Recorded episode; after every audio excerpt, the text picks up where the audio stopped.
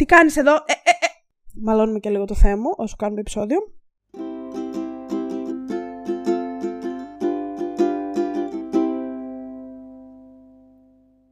Φίλες και φίλοι του Spoiler The Podcast, καλησπέρα σε όλους, σε όλες και σε όλα. Καλώς ήρθατε στο τρίτο recap του Spoiler The Podcast. Ένα κινηματογραφικό recap για το είκοσι είκοσι τρία. Έχω έρθει σήμερα εδώ, είναι η τελευταία μέρα του χρόνου. Καλά Χριστούγεννα σε όλους και καλή χρονιά φυσικά, από αύριο βέβαια. Έχω έρθει λοιπόν σήμερα εδώ για να συζητήσουμε για όλες τις ταινίες και όλες τις σειρές που έχω δει εγώ φέτος. Όχι φυσικά ότι και ότι σειρές και ταινίες, αυτές που βγήκανε το είκοσι είκοσι τρία. Και θα ξαναπώ για χιλιοστή φορά, είμαι σίγουρη ότι θα έχετε βαρεθεί να το ακούτε, αλλά τι να κάνουμε. Φέτος ήταν μια χρονιά πάρα πάρα πολύ δύσκολη, χωρίς καθόλου ελεύθερο χρόνο. Δεν θα ξαναμιλήσω για το γεγονός ότι άλλαξα δουλειά. Ή μάλλον θα το αναφέρω έτσι μια τελευταία φορά, διότι έχει τώρα δυόμιση χρόνια που έβλεπα μία ταινία την ημέρα. Νομίζω είχα ξεκινήσει από το είκοσι είκοσι να το κάνω αυτό. Και δυστυχώς αυτό το trend, άμα θέλετε να το πείτε έτσι, σταμάτησε φέτος τον Νοέμβριο, διότι πραγματικά δεν προλάβαινα να δω μία ταινία την ημέρα. Οπότε γι' αυτό το λόγο και δεν έχουν βγει spoiler του Νοεμβρίου και του Δεκεμβρίου αντίστοιχα για ε, τους ε, συνδρομητές του καναλιού στο Spotify. Δεν ξέρω πώς θα συνεχιστεί αυτό. Αν έχετε ιδέες γενικά για επεισόδια που θέλετε να ακούτε σαν συνδρομητές, στείλτε μου ένα μήνυμα, γιατί πραγματικά πλέον, επειδή δεν θα βλέπω σχεδόν τίποτα, δεν υπάρχει λόγος να σας λέω ότι είδα κάθε μήνα, γιατί δεν έχω ούτε ταινίες να σας πω, ούτε σειρές που θα δω. Δηλαδή έχω πάρα πολύ καιρό να δω σειρά, αν εξαιρέσετε ας πούμε το Milky Way που έκατσα και το είδα για να μπορέσω να μιλήσω γι' αυτό τώρα στο recap. Έχω πολύ καιρό να δω κάτι έτσι καινούριο. Και γι' αυτό το λόγο και τα πράγματα που είδα φέτος, του είκοσι είκοσι τρία, τα releases και τα λοιπά, δεν είναι πολλά.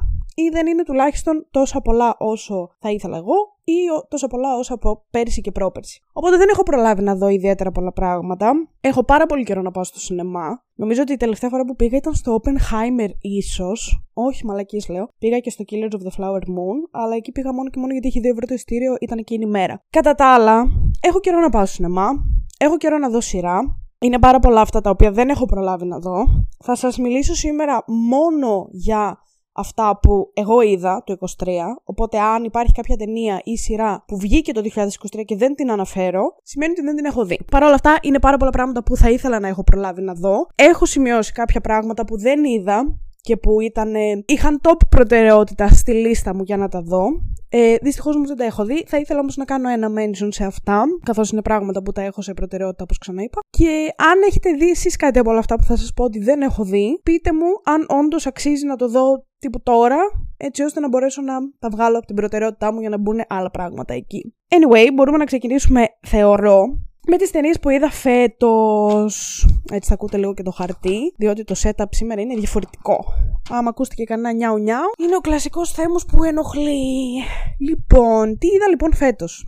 Φέτος είδα το Megan, έτσι ξεκίνησε η χρονιά. Εντάξει, θα έχω σημειώσει με την ε, σειρά που βγήκανε, με το release date.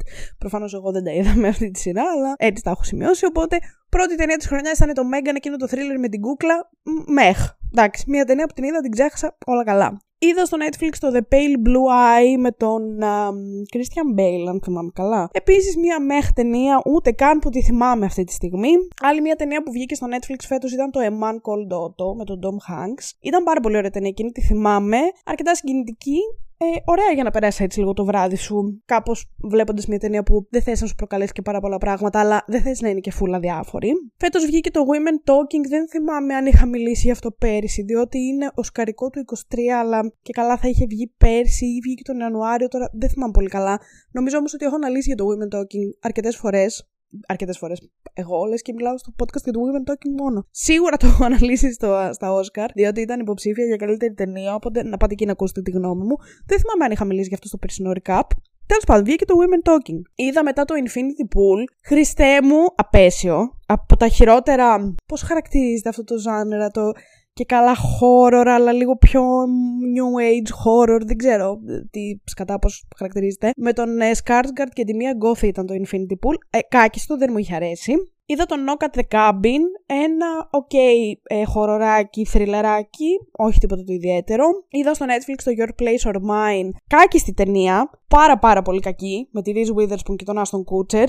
Δεν μου είχε αρέσει καθόλου. Είδα το Winnie the Pooh Blood and Honey, Χριστέ μου, δεν θέλω καν να αναλωθώ σε αυτή την ταινία και στο γιατί την είδα. Δεν ξέρω αν υπάρχει άνθρωπος εκεί έξω που έκατσε και την είδε, είτε για πλάκα, είτε επειδή έτσι είπε ότι ξέρω εγώ βγήκε αυτό, γιατί ψιλοζητήθηκε, αλλά Χριστέ μου δεν, έχω δει, δεν έχουν δει τα μάτια μου κάτι χειρότερο. Δεν ξέρω αν είναι χειρότερο το Winnie the Pooh ή το X, το περσινό, που αν θυμάμαι καλά το είχα βάλει ως χειρότερη ταινία της χρονιάς. Και το λέω αυτό γιατί προφανώς η χειρότερη ταινία της χρονιάς είναι το Winnie the Pooh. Θα ακούσετε τα, τα worst και τα best σε λίγο. Είδα το Ant-Man το τρία, κάκιστο επίσης, πάρα πολύ κακή αρχή για τη Marvel στο δύο χιλιάδες είκοσι τρία. Είδα το reality, μια ταινία με την Sydney Sweeney, η οποία ήταν ε, βασισμένη σε αληθινή ιστορία και πάρα πολύ καλή, μου είχε αρέσει. Είδα το Cocaine Bear, επίσης πα, κάκιστο thriller, horror, whatever, και καλά χιουμοριστικό, ε, μια μαλακιά και μισή. Είδα το Scream το έξι, ε, εντάξει, nothing much, nothing new, τίποτα το ιδιαίτερο. Είδα το Shazam το Fury of the Gods, επίσης τίποτα το ιδιαίτερο, προς κακό θα έλεγα. Είδα το John Wick τέσσερα, είδα το καλύτερο στο franchise για μένα, που τα είδα και όλα σε ρίδα, ένα, δύο, τρία, τέσσερα, κάποια στιγμή μέσα στο έτος. Για μένα ήταν το καλύτερο το τέσσερα, μου είχε αρέσει αρκετά. Είδα το A Good Person με τη Florence Pugh, του ε, Zach Braff, τέλος πάντων, ε, σκηνοθετημένο. Πάρα πάρα πολύ όμορφη ταινία. Νιώθω ότι την έχω ξανασυζητήσει σε κάποιο από τα επεισόδια που είχα κάνει τα κρυφά για τους συνδρομητές. Πάρα πολύ όμορφη και συναισθηματική. Είναι από τις αγαπημένες μου ταινίες γενικότερα και θα σας την ξανααναφέρω σε λίγο. Ε, είδα το Dungeons and Dragons Honor Among Thieves. Εντάξει, θα είναι καλό, σαν άνθρωπος που δεν έχει παίξει ποτέ Dungeons and Dragons, ε, αλλά θα ήθελα πάρα πολύ. Ήταν μια πολύ ωραία ταινία, φαντάζομαι ότι οι fans μπορεί να την εκτίμησαν περισσότερο ή να τις χάθηκαν περισσότερο, δεν ξέρω. Εμένα, εγώ πέρασα καλά. Είδα το Murder Mystery το δύο στο Netflix, ε, τίποτα το ιδιαίτερο. Είδα το Ray Lane, μια ταινία που θυμάμαι ότι μου είχε αρέσει όταν την είχα δει, αλλά τώρα πραγματικά δεν τη θυμάμαι καθόλου. Είδα το Tetris, πάρα πολύ ωραία ταινία, ε, με τον ε, αγαπημένο μου Τάρον Έγκερτον. Μου είχε αρέσει πάρα πολύ όταν την είδα. Βγήκε το Super Mario Bros. Movie, πραγματικά τίποτα το ιδιαίτερο. Τζάμπα το hype, τζάμπα όλα αυτά. Είδα το Beautiful Disaster, μια πολύ χαζοτενία τύπου after, πραγματικά χωρίς κανένα νόημα. Είδα το Renfield, επίσης κάτι που δεν με ξετρέλανε, ενώ το είχαν χαϊπάρει αρκετά άνθρωποι. Είδα το Boys Afraid, ε, απέσιο. Παιδιά, αλήθεια δεν μου άρεσε καθόλου. Έχω, λοιπόν, έχω hot take. Έχω αρχίσει να πιστεύω ότι ο Χόακιν Φίνιξ δεν είναι καλός ηθοποιός. Δεν μπορεί να παίξει. Έτυχε μία φορά να κάνει κάτι στο οποίο είπαμε «Αχ, wow, τι ωραίος που είναι» κτλ. Και αυτό δεν ήταν το Τζόκερ, λυπάμαι πάρα πολύ. Ήταν πριν το Τζόκερ η καριέρα του. Και από τον Τζόκερ και μετά έχω αρχίσει να νιώθω ότι λίγο υπάρχει ένα καβαλημένο καλάμι. Δεν έχω δει ακόμη τον Απολέον για να δω πώς παίζει κτλ. Αν και οι κριτικές που έχω διαβάσει κατά βάση είναι αρκετά αρνητικές.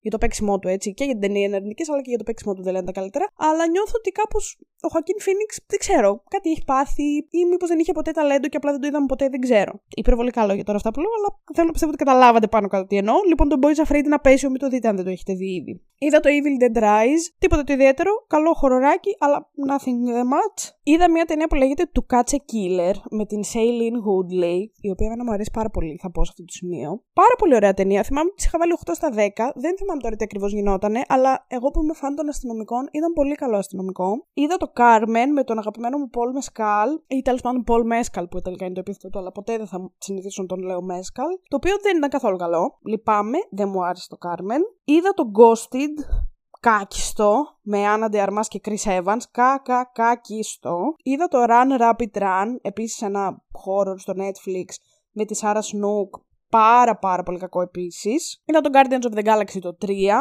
ε, εντάξει, οκ, okay, έχουμε κάνει επεισόδιο γι' αυτό, ε, το οποίο τώρα που το σκέφτομαι δεν είχε ανέβει. Χριστέ μου, δεν προλαβαίνω να ανεβάσω επεισόδια.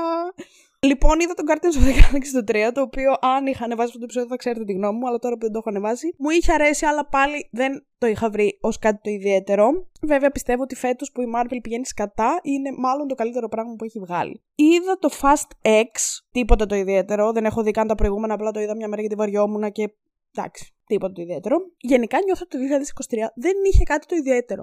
Δεν υπάρχουν ταινίες φέτος που είπα Χριστέ μου, wow, τι είναι όλα αυτά. Και για κάποιο λόγο αυτό γίνεται πάντα στο τέλος του έτους και νιώθω ότι και πέρσι έτσι είχε γίνει. Και στο τέλος του έτους βγαίνουν όλες οι ταινιάρες, προφανώς γιατί είναι πριοσκαρική περίοδος. Και εγώ τώρα δεν έχω προλάβει να δω τίποτα από όλα αυτά τα τέλεια που λένε. Οπότε εγώ τώρα θα σας διαβάσω μια λίστα στην οποία θα λέω εντάξει τίποτα το ιδιαίτερο, εντάξει τίποτα το ιδιαίτερο. Anyway, είδα το Little Mermaid, το live action. Ε, προφανέστατα ήταν τίποτα το ιδιαίτερο. Όχι βέβαια τόσο κακός όσο κράζανε όλοι. Είδα το The Boogeyman που ήταν ένα thriller στο Disney Plus, αν θυμάμαι σωστά, το οποίο ήταν απέσιο. Πραγματικά μην το δείτε ποτέ. Πάρα πάρα πολύ κακό. Όχι, χαζομάρης λέω. Το Boogeyman ήταν καλό. Τον μπερδεύω με μια άλλη ταινία που μας είχε προτείνει ο Κώστας. Αχ, α, Βασιλέα, μα μας ακούς, γράψε λίγο σου παρακαλώ ποια ταινία μας πρότεινε ο Κώστας να δούμε, γιατί δεν θυμάμαι καθόλου τώρα το όνομά της και ήταν χάλια. Όχι αυτή που είδαμε φέτος, αυτή που είδαμε πέρσι. Το Boogeyman ήταν καλό, ήταν καλό, ήταν οκ. Okay. Είδα το Spider-Man Across the Spider-Verse, εντάξει, ήταν πάρα πάρα πολύ καλό. Όχι καλύτερο από το πρώτο όμως, θα πω. Είδα το Past Lives, που είναι μία από τις καλύτερες ταινίες φέτος. Ξέρω ότι πολλοί κόσμος που ακούει έχει, ας πούμε, μία τρέλα με αυτή την ταινία. Ήταν, ήταν πάρα πολύ όμορφη ταινία. Την ε, έχω συζητήσει και με διάφορα άτομα στο podcast, με μηνύματα κτλ. Ήταν πάρα πολύ όμορφη, πολύ συναισθηματική και σε αγγίζει πάρα πολύ. Θα έλεγε κανείς ότι είναι ένα φετινό after sun, αλλά εντάξει, όχι και τόσο. Πάρα πολύ ωραίο όμως το Past Lives, κρατήστε το και αργότερα. Είδα το Elemental της Pixar, δεν ήταν τίποτα το ιδιαίτερο, απλά οκ. Okay. Είδα το The Flash, επίσης ήταν απλά οκ, okay, όχι τόσο κακό όσο λέγανε. Είδα το Asteroid City, την καινούργια ταινία του αγαπημένου μου Wes Anderson, που ήταν οκ. Okay. Θα μπορούσε να είναι και καλύτερα, το θεωρώ. Είδα το No Hard Feelings με την Jennifer Lawrence. Καλούτσικο, ε, καλούτσικο. Ως εκεί. Είδα το... Όχι, δεν το είδα ποτέ. Το Indiana Jones and the Dial of Destiny είναι μία από τις ταινίες που ήθελα πάρα πολύ να δω και δεν έχω προλάβει. Αν και τώρα είδα ότι βγήκε στο Disney Plus, οπότε μπορώ να τη δω τώρα. Και πατάω play και τη βλέπω τώρα, λέει. Μόνη μου, κάνω και αστεία μόνη μου σε αυτό το podcast. Έχουμε εξελιχθεί τόσο πολύ πλέον. Είδα το Ruby Gilman Teenage Kraken, που είναι της Disney ταινία, που εγώ πίστευα ότι είναι περσινή. Τώρα, γιατί μου την έβγαλε εμένα ότι αυτή η ταινία βγήκε φέτος, δεν έχω ιδέα να σας πω, αλλά για να το έλεγε το Rotten Tomatoes, μάλλον ισχύει. Ωραίο ταινιάκι ήταν, εντάξει, για Disney, ok. Μετά ήταν η εποχή του Barbenheimer, οπότε βγήκε το Barbie και το Oppenheimer, όπου τα είδα και τα δύο και έχουμε ανεβάσει αναλυτικότατο επεισόδιο και για τα δύο. Μπορείτε να πάτε να ακούσετε αυτό. Είδα το Talk to Me, ε, νομίζω είναι της έι είκοσι τέσσερα αυτό, αν, αν θυμάμαι σωστά, το horror το καινούριο. Πολύ ωραίο, πάρα πολύ καλό. Είδα το Passages, μία ταινία γαλλική, αν θυμάμαι σωστά, με την Αντέλη Ξαρχόπουλος. Πολύ ωραία ταινία, μου άρεσε πάρα πάρα πολύ. Από αυτές τις ταινίες που μου αρέσουν εμένα, τις full καταθλιπτικές, έτσι με συναίσθημα και με έρωτες και τέτοια, πάρα πολύ ωραία. Είδα το Heart of Stone με την Gal Gadot στο Netflix, ε, καλό αλλά πάλι τίποτα το ιδιαίτερο. Μια ταινία απλά για να περάσει λίγο το χρόνο σου και την ξεχνάς μόλις τελειώσει. Είδα το Red, White and Royal Blue, εντάξει, οκ, okay, καλό, τίποτα το ιδιαίτερο. Είδα το Puppy Love, επίσης, εντάξει, οκ, okay, καλό. Τίποτα το ιδιαίτερο. Είδα το Bottoms. Το Bottoms ήταν η ευχάριστη έκπληξη της χρονιάς, διότι ήταν ένα εφηβικό ε, κομμωδιοδράμα. Πάρα πάρα πάρα πολύ ωραίο. Πάρα πολύ ωραία ταινία. Ε, και στεναχωριά μου που δεν έχει πάρει τόσο hype όσο θα έπρεπε. Δηλαδή λίγο πήγαμε να την μπουστάρουμε όταν βγήκε και αυτό ξεχάστηκε. Πάρα πολύ ωραία ταινία το Bottoms, αν το δείτε. Είδα το The Nun δύο, εντάξει, μια κουράδα, προφανέστατα. Είδα το A Haunting in Venice. Και τώρα που το σκέφτομαι δεν το θυμάμαι καν. Τι υπόθεση είχε, τις κατά είχε, δεν το θυμάμαι. Νιώθω ότι δεν μου άρεσε πάρα πολύ. Αλλά να σας πω την αλήθεια, δεν το θυμάμαι. Ε, ένα μυαλό έχω κι εγώ. Α, ας υπάρχει κάτι που δεν θυμάμαι, ρε παιδί μου, όλα τα υπόλοιπα τα θυμάμαι τέλεια. Είδα το Reptile στο Netflix. Ωραία ταινία ήταν το Reptile, μου είχε αρέσει. Είδα το Love at First Sight επίσης στο Netflix. Επίσης ωραία ταινία, μου είχε αρέσει. Ήταν ωραίο ε, rom-com, ας πούμε. Είδα το Totally Killer, που είναι horror μυστηρίου κάπως. Πάρα πολύ ωραίο. Του είχα βάλει εννιά στα δέκα, θυμάμαι ότι μου είχε αρέσει πάρα πάρα πάρα πολύ. Πολύ ωραία φετινή ταινία. Είδα το No Man Will Save You στο Disney Plus. Μη το δείτε ποτέ, Χριστέ μου, είναι από τις χειρότερες ταινίες που έχω δει φέτος. Μπορεί και γενικά. Πολύ κακή ταινία. Δεν, μου αρ... δεν ξέρω πώς γίνεται να άρεσε στον κόσμο αυτή την ταινία. Πραγματικά, αν έχεις δει αυτή την ταινία και σου άρεσε, είμαι εδώ να ακούσω για ποιον λόγο είναι ωραία αυτή η ταινία. Χωρίς να μπω μέσα σε αντιπαρατήσεις, απλά να ακούσω ότι είναι... είναι ωραία για αυτόν και για αυτόν και για αυτόν τον λόγο. Τέλεια. Και να πάρω αυτές τις πληροφορίες. Είδα το The Wonderful Story of Henry Sugar του Wes Anderson, που ήταν έτσι μια μίνι ταινία, ας πούμε. τριάντα λεπτά, σαράντα λεπτά. Ε, εντάξει.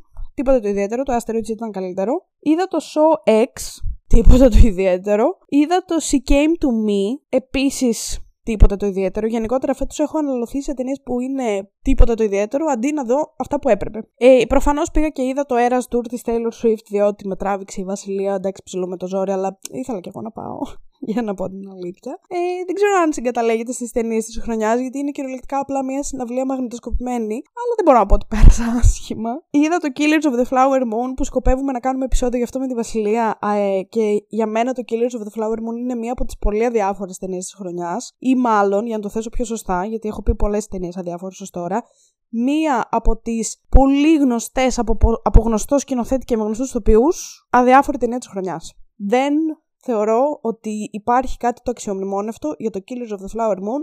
Λυπάμαι. Ε, για μένα είναι flop. Είδα το Pain Hustler στο Netflix. Ήτανε καλό. Εντάξει, decent. Είδα το Five Nights at Freddy's. Ε, επίσης, δεν μπορώ να πω ότι... Δεν, δεν, δεν, δεν ξετρελάθηκα, αλλά δεν μπορώ να πω ότι πέρασα άσχημα. Ήταν αρκετά ok η ταινία για να περάσεις την ώρα σου και για αυτό που θέλει να σου δείξει, ρε παιδί μου. Δηλαδή δεν νομίζω ότι πάει κάποιος με προσδοκίες αμάν και τι να δει το Five Nights at Freddy's. Είδα το The Killer στο Netflix με τον ε, Fassbender. Ήταν απέσιο. Πάρα πολύ κακό. Πάρα πολύ κακή ταινία και μάλιστα εγώ που βλέπω πράγματα στο επιδείο, γιατί πλέον το ενενήντα εννιά κόμμα εννιά τοις εκατό των πραγμάτων το βλέπω στο επιδείο, βασικά ψέματα σας λέω, το εκατό τοις εκατό των πραγμάτων το βλέπω στο επιδείο και μόνο αν βλέπουμε κάτι με κάποιον άλλον το βλέπω στην κανονική ταχύτητα. Λοιπόν, το Killer το έβλεπα στη διπλάσια ταχύτητα, κρατάει μια μισή ώρα, δύο ώρες, οπότε στην ουσία εγώ θα το έβλεπα σε μία ώρα. Αυτή η μία ώρα ήταν η πιο βασανιστική ώρα της ζωής μου. Ήταν χειρότερη και από τις τρεισήμισι ώρες που πήγα και έκατσα στο κομμωτήριο για να βάψω τα μαλλιά μου. Και ειλικρινά, μπορεί αυτό να σας ακούγεται πάρα πολύ ωραίο, αλλά είναι το μεγαλύτερο βασανιστήριο του κόσμου. Να κάθεσαι τέσσερις ώρες στο κομμωτήριο και να μην έχεις τι να κάνεις, γιατί απλά περιμένεις να βάψεις τα μαλλιά σου. Πραγματικά δεν ξέρω αν αυτό ήταν μεγαλύτερο βασανιστήριο ή η μία ώρα που έβλεπα στη διπλάσια ταχύτητα το Killer. Δεν γινόταν απολύτως τίποτα. Αυτό είχα να πω για το Killer, δεν θέλω να μιλήσω άλλο γι' αυτό. Είδα το Saltburn, που είναι μια ταινία που τώρα έχει αρχίσει να παίρνει έτσι λίγο hype, της Emerald Fennel, μου άρεσε αρκετά, ήταν πολύ ωραία θα πω. Νιώθω ότι θα μπορούσε να έχει καλύτερα πράγματα, διότι τη βαθμολόγησα με εφτά, και το εφτά για μένα ξέρετε είναι χαμηλή βαθμολογία, αλλά μου άρεσε. Όχι, όχι περισσότερο από το Promising Young Woman, εννοείται. Και τώρα έχω την εντύπωση ότι τελειώνουν οι ταινίες που είδα φέτος. Και θέλω πάρα πάρα πολύ να δω το Poor Things, εντάξει ποιος δεν θέλει να το δει, εννοείται ότι πεθαίνω να δω το Poor Things. Θέλω να δω το Zone of Interest, το Maestro που περιμένω να βγει στο Netflix του Bradley Cooper, το Anatomy of the Fall, τον Απολέον επίσης δεν πρόλαβα να το δω, το Aquaman το δύο δεν πρόλαβα να το δω, το All of Us Strangers είναι η top ταινία που περιμένω να δω πώς και πώς, δεν έχετε ιδέα, δεν καταλαβαίνετε. Το Rebel Moon θέλω να δω, γιατί λένε διάφορα γι' αυτό. Το May December επίσης δεν την έχω προλάβει να δω και ήθελα πάρα πολύ να δω το μίστερ Monk's Last Case. Ως μεγάλη φαν του, της σειράς του κυρίου Monk, ήθελα πάρα πολύ να δω αυτή την ταινία. Δεν έχω προλάβει εν τέλει να τη δω. Και κάπως έτσι τελειώνουν οι ταινίες που είδα φέτος και νιώθω ότι είναι πάρα πολύ λίγες. Οπότε, σας έχω φτιάξει μια λίστα με τα χειρότερα και τα καλύτερα από φέτος, αλλά θέλω να λάβετε καλά υπόψη σας ότι αυτά που είπα ότι δεν έχω δει, όταν τα δω μπορεί να ανατρέψουν αυτές τις λίστες και πολύ πιθανό να το κάνουν, θεωρώ.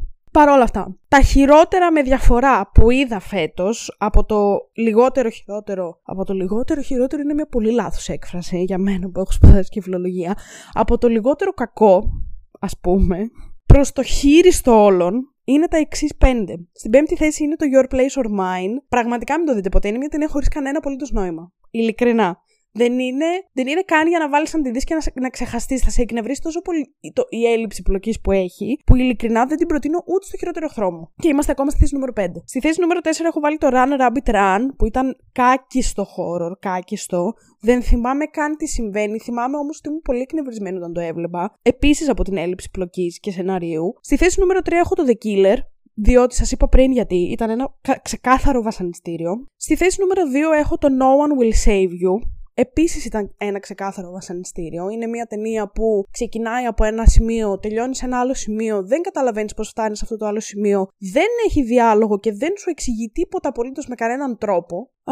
Και στη θέση νούμερο ένα έχω το Winnie the Pooh, Blood and Honey, που ειλικρινά μακάρι να μπορούσα να ξεχάσω την ύπαρξη αυτής της ταινίας. Και έτσι θα πάω στις καλύτερες ταινίες που είδα φέτος, όπου στη θέση νούμερο πέντε έχω το Bottoms, σας είπα πριν να το δείτε όλοι, είναι ένα καταπληκτικό εφηβικό δράμα slash κομμωδία, με πάρα πολύ ωραία μηνύματα. Στη θέση νούμερο τέσσερα έχω το Passages, τη γαλλική ταινία Τώρα, εγώ λέω γαλλική ταινία, αλλά δεν θυμάμαι αν όντως ήταν γαλλική. Νομίζω πως ήταν. Με την Αντέλ Εξαρχόπουλος. Ε, ξαναλέω, είναι μια καταθλιπτική ταινία περί έρωτος που εμένα αυτά μου αρέσουν πάρα πάρα πολύ. Οπότε, αν νιώθετε ότι αυτό είναι κάτι που δεν θέλετε να βάλετε τον εαυτό στη δικασία να το δει, γιατί όντως υπάρχει μια κατάθλιψη έτσι μεγάλη, μην το κάνετε. Αλλά είναι πολύ ωραίο για μένα. Στη θέση νούμερο τρία έχω το Past Lives. Αντίστοιχα και το Past Lives είναι μια έτσι καταθλιπτική ταινία που έχει να κάνει με σχέσεις και έτσι με λίγο συναισθηματισμό και με επικοινωνία μεταξύ ανθρώπων. Εμένα αυτά είναι δώσε μου τέτοια και πάρε μου την ψυχή. Οπότε το Past Lives για μένα ήταν ένα αριστούργημα περί ανθρώπινης επικοινωνίας, ανθρώπινων σχέσεων, σύν του ότι είχε πάρα πολύ ωραία σκηνοθεσία. Οπότε το Past Lives είναι σίγουρα μέσα στην πεντάδα. Στη θέση νούμερο δύο έχω το Barbie. Διότι μου άρεσε πάρα πολύ. Έχω αναλύσει τον Barbie σε διαφορετικό επεισόδιο, μπορείτε να πάτε να το ακούσετε, αλλά για μένα είναι μία από τις top ταινίες της χρονιάς. Και στη θέση νούμερο ένα, ε, ξέρω ότι δεν είναι κάτι που περιμένετε να ακούσετε, αλλά έχω το A Good Person με τη Florence Pugh, που για μένα ήταν. Τι να σας πω τώρα, ε, μου, όταν την είδα αυτή την ταινία μου άνοιξε τα μάτια. Έκανα εγώ πράγματα διαφορετικά με τη ζωή μου που μου άνοιξε τα μάτια αυτή την ταινία. Όχι. Αλλά μου άνοιξε τα μάτια. Ήταν πολύ όμορφη ταινία. Επίσης, full κατάθλιψη. Full. Αν δεν έχεις mood να δεις κάτι που θα σας στεναχωρήσει και θα σου αλλάξει ορισμένα perspectives στη ζωή, μην δεις ποτέ το A Good Person. Γεια σας, είμαι η Αλεξάνδρα από το μέλλον. Λοιπόν, θέλω να σας πω ότι μόλις είδα το Poor Things και δεν μπορούσα να μην το αναφέρω, θεωρώ, στο τελευταίο επεισόδιο της χρονιάς. Είναι πάρα πολύ νωρίς ακόμα για να πω έτσι κάποια άποψη ή οτιδήποτε, αλλά νιώθω ότι δεν θέλω να τη βάλω στις top πέντε ταινίες της χρονιάς.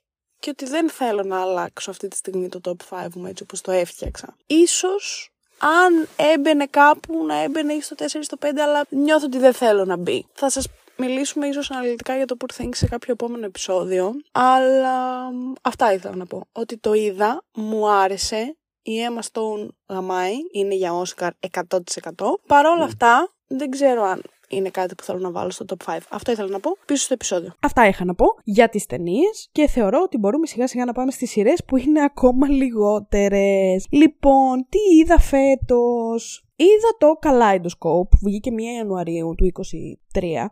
Έχω ξεχάσει σε ποιο έτος είμαστε, παιδιά. Δεν υπάρχει αυτό. Δεν θυμάμαι ότι μπαίνουμε στο είκοσι τέσσερα. Νιώθω ότι είμαστε ακόμα στο είκοσι ένα, στο είκοσι δύο. Ήταν στα χαμένα. Στα χαμένα είναι η Αλεξάνδρα τελευταία. Να μιλάω και για τον εαυτό μου στο τρίτο πρόσωπο. Έχουμε φτάσει σε αυτό το σημείο πλέον. Λοιπόν, είδα το Kaleidoscope που βγήκε πρώτη Ιανουαρίου, το οποίο έλεγαν όλοι «Αχ, τι τέλεια σειρά που θα είναι και θα βλέπεις τα επεισόδια με όποια σειρά θέλεις εσύ και σου βάλει το Netflix μια τυχαία σειρά». Εντάξει, πίπες. Ήταν απλά μια σειρά σαν ένα εκατομμύριο άλλες που έχουμε δει, Klein, τίποτα το ιδιαίτερο. Είδα το Vikings Valhalla τη δεύτερη σεζόν που βγήκε φέτος. Αχρίαστη, δεν υπήρχε λόγος να βγει. Δεν ξέρω ποιος ενθουσιάζεται πλέον με το Vikings Valhalla. Γενικότερα με το θέμα Vikings, δεν ξέρω ποιος ενθουσιάζεται πλέον.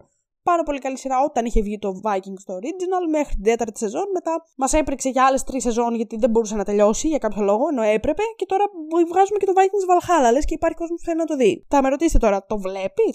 Ε, θα σας πω ότι το βλέπω, γιατί με πιάνει αυτό το σι ντι που έχω που δεν μπορώ να αφήσω πράγματα που να μην τα δω. Anyway, αχρίαστο το Vikings Valhalla η δεύτερη σεζόν. Είδα το Velma, το οποίο δεν ήξερα καν ότι υπάρχει. Μέχρι που ανακάλυψα ένα thread κάπου σε μια ομάδα στο Facebook, στο Video Club, κλασικά γιατί τα πάντα τα βλέπεις στο Video Club πλέον, όπου κράζανε όλοι πάρα πάρα πάρα πολύ το Velma. Και υπήρχαν και πολλά post που κράζαν το Velma. Και λέω τι σκατά είναι αυτό, οπότε το ψάχνω λίγο και βλέπω ότι είναι μια σειρά για τη Velma από το Scooby-Doo, animated, και την είδα. Η οποία σειρά αυτή παίζει να έχει τη χαμηλότερη βαθμολογία σε σειρά ever στο IMDb, που έχει ένα κόμμα επτά στα δέκα, κάτι τέτοιο. Και εγώ θα σας πω ότι είδα το Velma, δεν θεωρώ ότι είναι τόσο κακό όσο λένε και δεν θεωρώ ότι α, του αξίζει αυτή η βαθμολογία.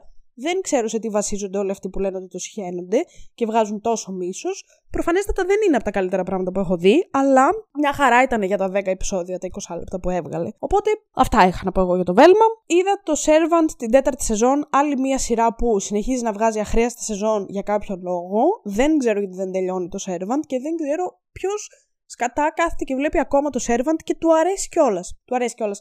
Είναι μια σειρά που θα έπρεπε να έχει τελειώσει. Δεν υπάρχει λόγος να βγαίνει πια. Και μας σπαταλάει χρόνο από καινούργιες σειρές και εμπειρίες που θα μπορούσαμε να βλέπουμε. Μετά βγήκε η υπέρτατη σειρά όλων το The Last of Us, όπου μπορείτε να πάτε να ακούσετε ένα δύο ώρο παραλήρημά μου για το The Last of Us, γιατί έχουμε κάνει επεισόδιο για αυτό.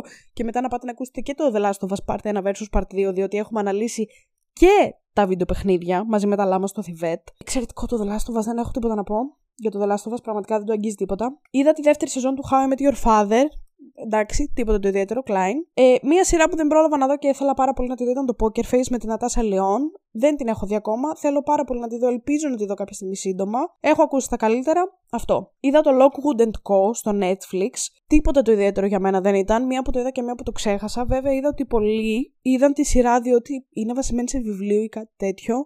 Και ενθουσιάστηκαν κάπως με τη σειρά, αλλά για μένα δεν ήταν κάτι το ιδιαίτερο. Είδα την τέταρτη σεζόν του You, άλλη μία χρειαστή σεζόν σε σειρά. Δεν είπε, δεν, τίποτα, τίποτα. Η τέταρτη σεζόν του You ήταν για τα σκουπίδια. Είδα το Red Rose στο Netflix, μια σειρά που μου πρότεινα να δω, γιατί μου είπαν ότι oh, είναι πάρα πολύ ωραία σειρά και τι, ένα σκουπίδι και μισό. Τίποτα το ιδιαίτερο, το Red Rose. Έχει ένα ενδιαφέρον, ψηλό ενδιαφέρον plot που λίγο σε κρατάει στην αρχή. Μετά στο τέλος τίποτα. Ένα σκουπίδι, μην το δείτε το Red Rose, εγώ θα έλεγα. Βγήκε η δεύτερη σεζόν του Carnival Row, μετά από χρόνια που είχαμε δει την πρώτη σεζόν του Carnival Row. Δεν ξέρω ποιος θυμήθηκε ότι πρέπει να βγει η δεύτερη σεζόν του Carnival Row. Πραγματικά δεν μπορώ να καταλάβω. Μία επίσης αχρίαστη σεζόν ήταν. Είδα την τρίτη σεζόν του Mandalorian, η οποία ήταν εξαιρετική όπως κάθε επεισόδιο του Mandalorian. Δεν έχω τίποτα κακό να προσάψω στο Mandalorian. Είναι το καλύτερο πράγμα που έχει βγει στο Star Wars Universe αυτή τη στιγμή, στο Disney Plus. Μία ακόμα σειρά που δεν πρόλαβα να δω και ήθελα πάρα πολύ να δω και μου την είχαν χαϊπάρει και πάρα πολύ ήταν το Daisy Jones and the Six. Θέλω ακόμα πάρα πολύ να τη δω.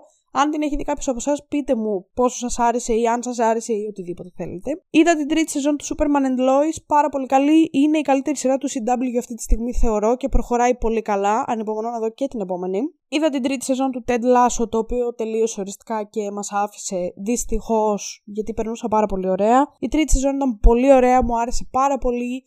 Δεν ξέρω γιατί πολλοί κόσμος ξενέρωσε με την τρίτη σεζόν. Εγώ τη βρίσκω καταπληκτική και ίσως και καλύτερη από τη δεύτερη, θα έλεγα. Είδα τη δεύτερη σεζόν του Yellow Jackets, η οποία ήταν εξαιρετική, πολύ καλύτερη από την πρώτη σεζόν. Η πρώτη σεζόν δεν με είχε κερδίσει τόσο πολύ. Η δεύτερη ήταν σεύσκης, πραγματικά πάρα πολύ ωραία. Είδα την τέταρτη σεζόν του Succession, το οποίο επίσης τελείωσε και μας άφησε. Έχω κάνει επεισόδιο και για το Succession, άμα θέλετε να το ακούσετε. Ήταν η πιο καλή του σεζόν, θεωρώ, η τέταρτη, αλλά ως εκεί. Έχω μιλήσει για το Succession και για τους λόγους για τους οποίους δεν ξετρελαίνομαι με τέτοιου είδους σειρές. Παιδιά, βγήκε η τελευταία σεζόν του Riverdale. Θα τρελαθώ. Το Riverdale έφτασε φέτος στο τέλος του. Για εμάς τους ψυχοτικούς που δεν αντέχαμε να μην το δούμε, γιατί ποιος ξέρει τι θα γινόταν. Και είχαμε φτάσει σε αυτή τη διαδικασία να υποβάλουμε τον εαυτό μας σε αυτό το βασανιστήριο που ονομάζεται Riverdale. Παιδιά, τελείωσε το Riverdale φέτος. Είναι απίστευτο. Έχω γυρίσει επεισόδιο για το Riverdale, θα το ανεβάσω κάποια στιγμή. Ελπίζω σύντομα. Είναι απίστευτο, παιδιά, τελείωσε φέτος το Riverdale. Ποιος να το πίστευε ότι αυτό το βασανιστήριο μας έχει αφήσει, ότι είμαστε, ότι είμαστε λίγο πιο ανάλαφροι επειδή έφυγε το Riverdale. Χριστέ μου. Είδα το Beef στο Netflix, μια σειρά που εγώ προσωπικά δεν ξετρελάθηκα και δεν μπορώ να πω ότι μου άρεσε ιδιαίτερα. Δεν έχω κάτι να πω για το Beef. Έχω λίγο Beef με το Beef.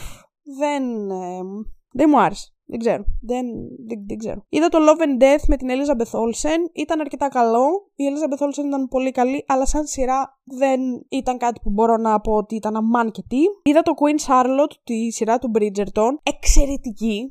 Παιδιά, αλήθεια ήταν πάρα πολύ ωραία. Εγώ που τέτοια τα κράζω και δεν, δεν είναι και το top μου να δω. Ε, πέρασα πραγματικά καταπληκτικά με το Queen Charlotte. Ήτανε πάρα πάρα πολύ ωραίο. Πάρα πάρα πολύ ωραίο. Μία σειρά που μου έχουν πει επίσης να δω. Ε, δύο σειρές βασικά που δεν έχω δει.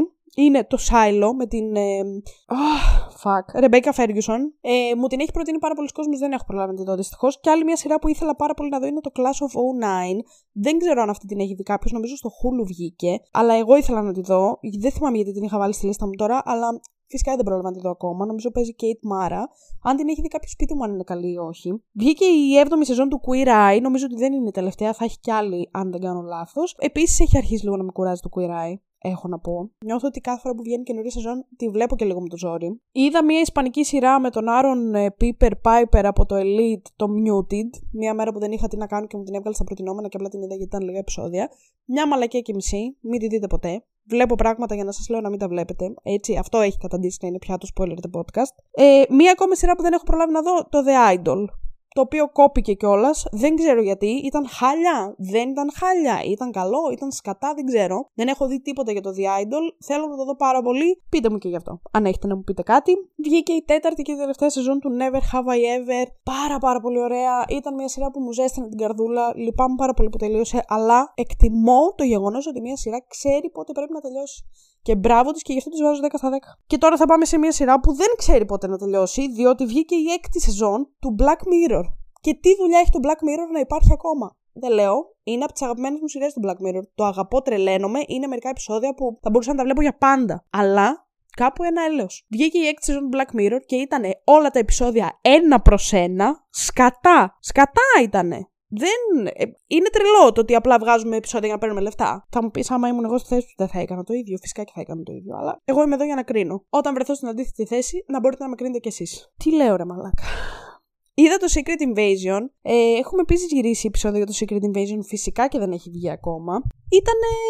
Μέχα. Μέχα ήταν το Secret Invasion, δυστυχώς. Βγήκε η δεύτερη σεζόν του The Bear. Έχει βγει επεισόδιο για το The Bear. Είναι ένα από τα επεισόδια που πρόλαβα να μοντάρω φέτος. Πάρα πολύ ωραία σεζόν του The Bear η δεύτερη. Πολύ καλύτερη από την πρώτη. Βγήκε η τρίτη σεζόν του The Witcher.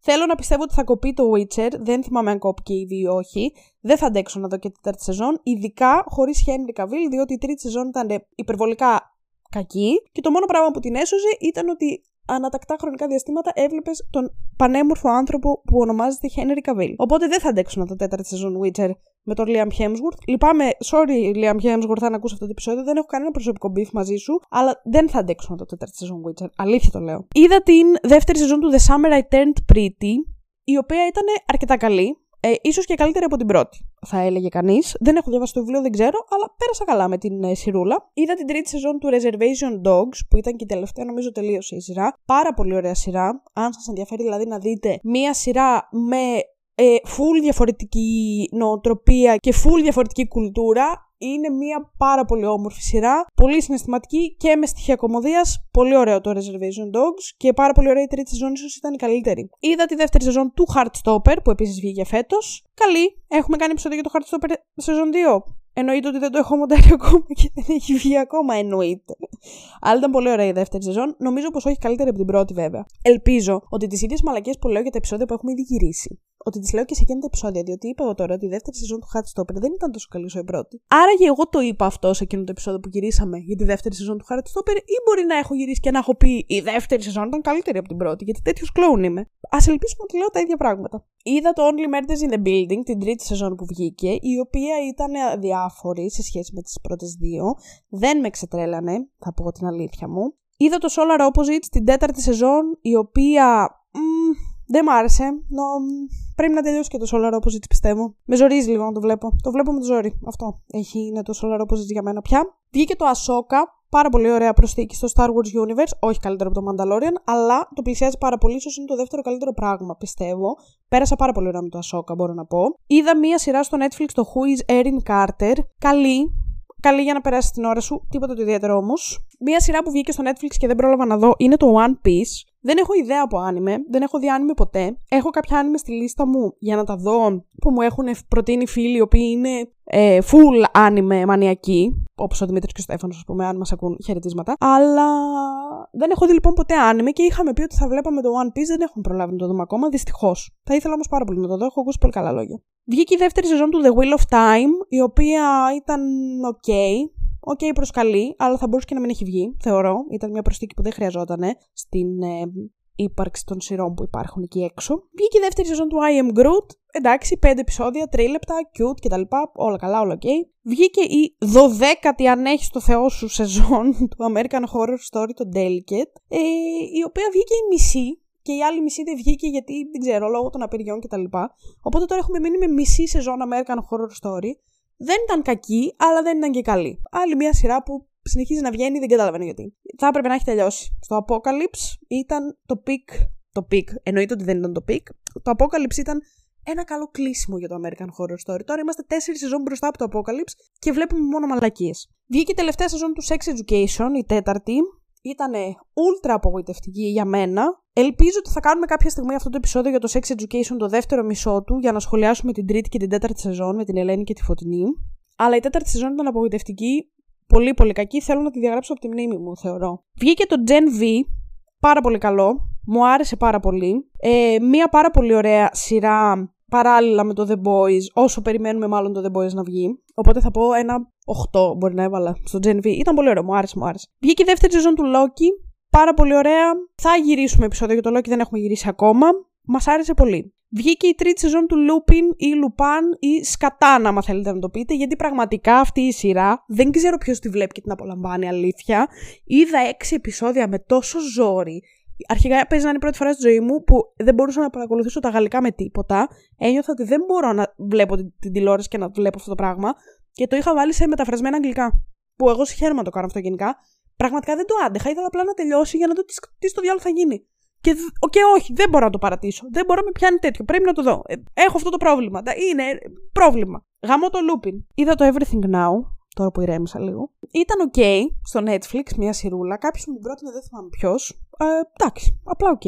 Μία σειρά που θέλω να δω είναι το The Fall of the House of Usher του Mike Flanagan, ο οποίος μου αρέσει γενικά πάρα πολύ. Έχω δει όλα αυτά που έχει κάνει. Δυστυχώς δεν έχω προλάβει να, διακο... να δω ακόμα το House of Usher, αλλά έχω ακούσει τα καλύτερα, για να είμαι ειλικρινής. Βέβαια, το... τα haunting δεν πιστεύω ότι τα ξεπερνάει, αλλά ανυπομονώ να το δω. Είδα την έβδομη σεζόν του Rick and Morty, που μπορώ να πω ότι μου άρεσε. Ε, δεν ήταν η καλύτερη, όχι, αλλά είχε πολύ ωραία επεισόδια και πολύ δυνατές στιγμές. Μου άρεσε γενικά και δεν με χάλασε καθόλου η αλλαγή του ηθοποιού στις... η αλλαγή των ηθοποιών, μάλλον στις φωνές. Ε, όχι, η αλλαγή του ηθοποιού. Ένας ηθοποιός έκανε δύο φωνές, τώρα είναι δύο διαφορετικοί. Τέλος πάντων, δεν με χάλασε καθόλου η αλλαγή εμένα προσωπικά. Μου άρεσε η έβδομη σεζόν του Rick and Morty. Θέλω να δω το Bodies, μία σειρά στο Netflix, η οποία με έχει ιντριγκάρει full η περιγραφή της. Φυσικά και δεν έχω προλάβει ακόμα να τη δω. Είδα την έβδομη σεζόν του Elite. Γαμώ την ώρα και τη στιγμή που την είδα. Δεν έχω περάσει χειρότερα. Δεν ξέρω αν είναι χειρότερο το Elite ή το Lupin. Δεν ξέρω με τι από τα δύο. Θα μου πεις, στο, στο Elite δεν έβαλα αγγλική μεταγλώτηση. Κράτησα τα ισπανικά. Αλλά ήταν τόσο κακή η έβδομη σεζόν του Elite. Πραγματικά. Δεν ξέρω τι, σκα, τι ναρκωτικά μπορεί να καπνίζουν οι σεναριογράφοι του Elite. Τα θέλω κι εγώ. Ε, Παίζει να, να καπνίζουν ένα μοναδικό είδος ναρκωτικού που δεν υπάρχει παντού αλλού στη γη και το έχουν μόνο αυτοί. Και είναι σε φάση που, μαλάκα μου, τι σενάριο θα γράψουμε πάλι. Μηδενικό πλότ. Ναι, βγάλε το επεισόδιο. Και καθόμαστε εμείς και βλέπουμε αυτές τις πίπες, ρε φίλε. Το πιστεύω. Πάρα πολύ έξαλλη είμαι σήμερα χωρίς λόγο. Είδα την έβδομη σεζόν του Big Mouth. Επίσης, μια σειρά που πρέπει να τελειώσει. Θεωρώ ότι δεν χρειάζεται να έχει άλλο. Εντάξει, έχει τραβήξει πάρα πολύ αυτό το πράγμα. Τίποτα το ιδιαίτερο δεν ήταν το Big Mouth. Και κάπου εκεί τελειώνουν οι σειρές που είδα φέτος. Όχι ψέματα, γιατί έχω και μια σειρά που δεν έχω σημειώσει. Και αυτή είναι το Milky Way, παιδιά. Ε, το Milky Way βασικά το τελείωσα δευτερόλεπτα πριν να ανοίξω αυτό το podcast. Είδα το Milky Way στο Mega του. Ε, μ' αρέσει που σας λέω και σε ποιο κανάλι έπαιζε. Του Βασιλική Κάτου. Ειλικρινά, θα κάνω επεισόδιο για το Milky Way ξεχωριστό, αλλά είναι από τα καλύτερα πράγματα που είδα φέτος. Νομίζω πως είναι το δεύτερο. Τώρα είμαι υπερβολικά συγκινημένη και επειδή το είδα μόλις. Και μπορεί αυτό να καταλαγιάσει κάπως αν λίγο το επεξεργαστώ παραπάνω. Αλλά νομίζω ότι είναι, αν όχι η αγαπημένη μου ελληνική σειρά που έχω δει ποτέ, ίσως η δεύτερη αγαπημένη μου. Δεν ξέρω αν σας έχω μιλήσει ποτέ για τις ηρωίδες και για το πόσο πολύ μου αρέσει εκείνη η σειρά της Αλεξάνδρας Κάππα, που είναι η top αγαπημένη μου ελληνική σειρά. Ειλικρινά το Milky Way, ε, δεν ξέρω, όσο το έβλεπα το αγαπούσα πάρα πάρα πολύ. Ήταν πανέμορφη σειρά από όλες τις απόψεις. Δεν θέλω να σας πω πολλά για να... τα περισσότερα στο επεισόδιο που θα κάνω για το Milky Way. Ειλικρινά, το Milky Way ήταν εκπληκτικό. Μου άρεσε πάρα πολύ.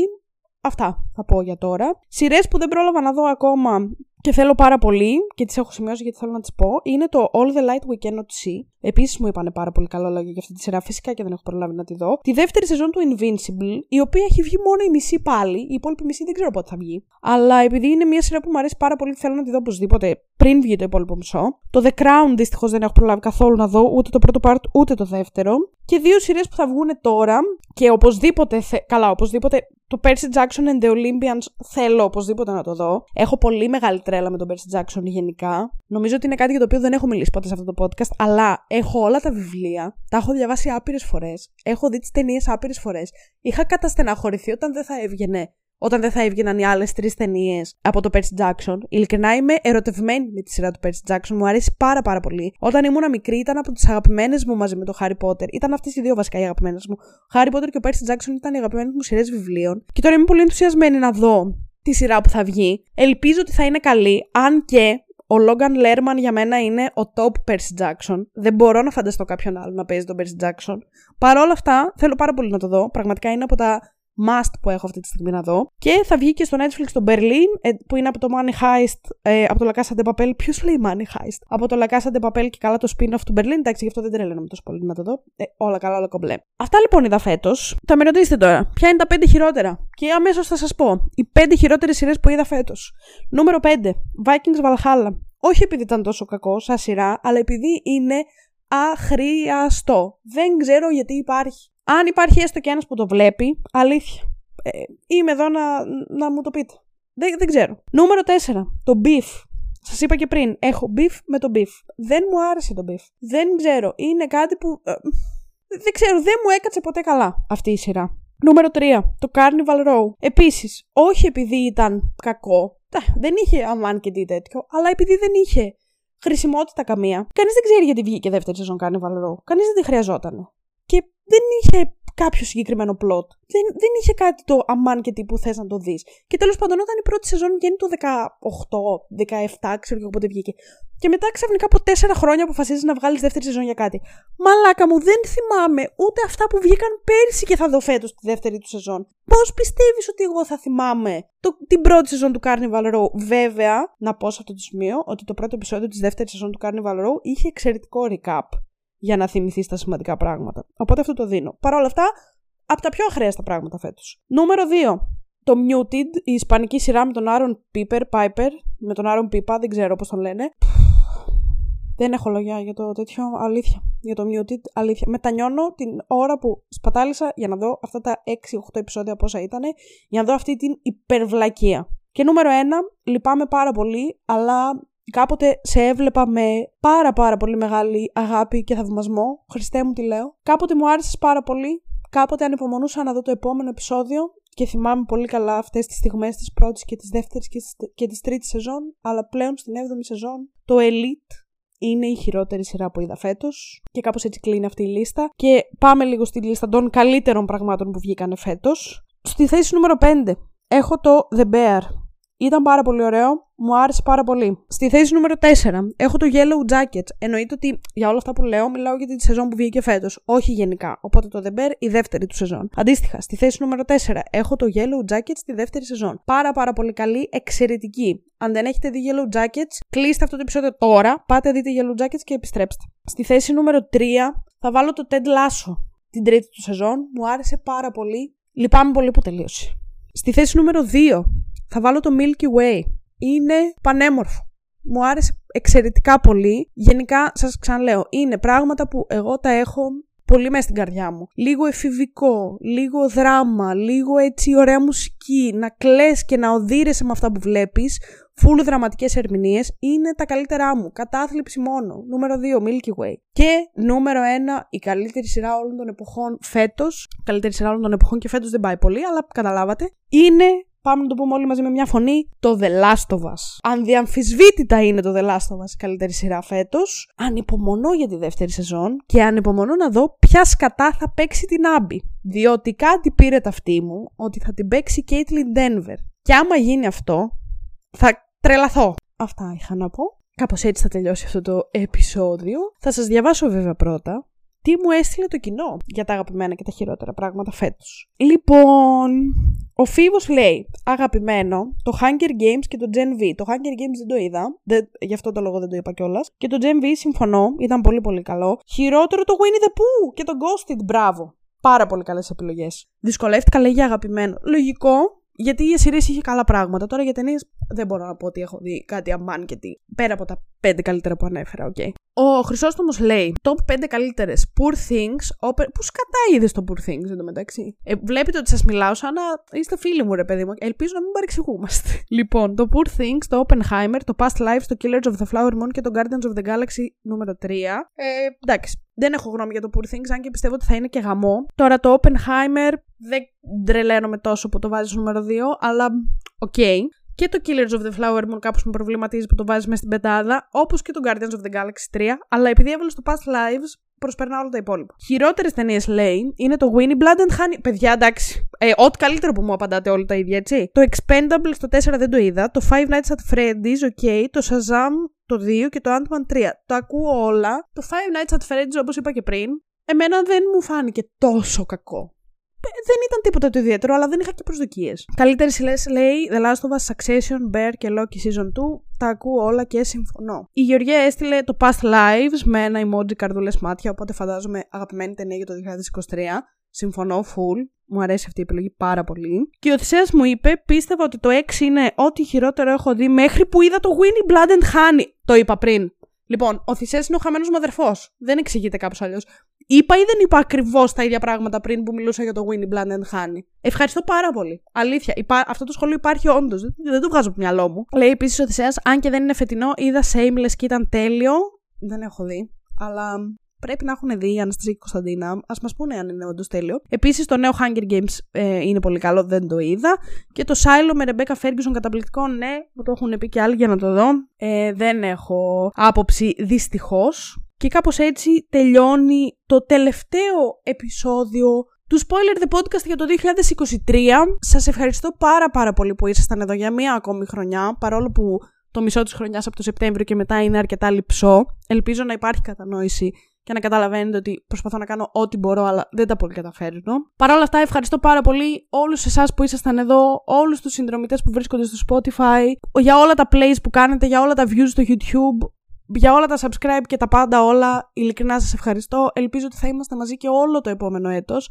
Ακόμα και αν δεν ανεβάσω το ίδιο πολλά επεισόδια, ελπίζω ότι θα μπορέσουμε να κρατήσουμε έτσι παρέα και συντροφιά, ακόμα και αν είναι για λιγότερες φορές από ό,τι ήταν το δύο χιλιάδες είκοσι τρία. Η τέταρτη σεζόν λοιπόν θα συνεχίσει με βραβεία. Θα τα πούμε την Πέμπτη με Golden Globes και την επόμενη Πέμπτη με Emmys και διάφορα άλλα που έχουμε ήδη γυρίσει, έτσι θα, θα βγαίνουν συστηματικά, θέλω να πιστεύω, θα προσπαθήσω να κάνω μοντάζ και τα λοιπά. Οπότε αυτά, από μένα καλά Χριστούγεννα που πέρασαν, καλή χρονιά, εύχομαι να σας βρει πολύ πιο καλά και πολύ πιο όμορφα και οτιδήποτε θέλετε, να είστε ευτυχισμένοι και τα πάντα όλα. Το είκοσι τέσσερα να σας βρει με όλα τα καλά του κόσμου και όχι όπως μας βρήκε το είκοσι τρία, γιατί ξέρω ότι για τους περισσότερους το είκοσι τρία ήταν ένα μάτσο σκατά. Μην ξεχνάτε ότι μπορείτε να κάνετε ένα subscribe στο YouTube, like σε αυτό το βίντεο, σχόλιο και ξέρετε τι άλλο πρέπει να κάνετε, Spotify, να ακολουθήσετε, να ψηφίσετε στο poll, να βάλετε αστεράκια κτλ, κτλ. Δεν είναι τόσο σημαντικά σήμερα. Πέρα από όλα αυτά θα τα πούμε την Πέμπτη. Καλή χρονιά, καλά Χριστούγεννα. Ήμουν η Αλεξάνδρα και τα λέμε. Φιλάκια!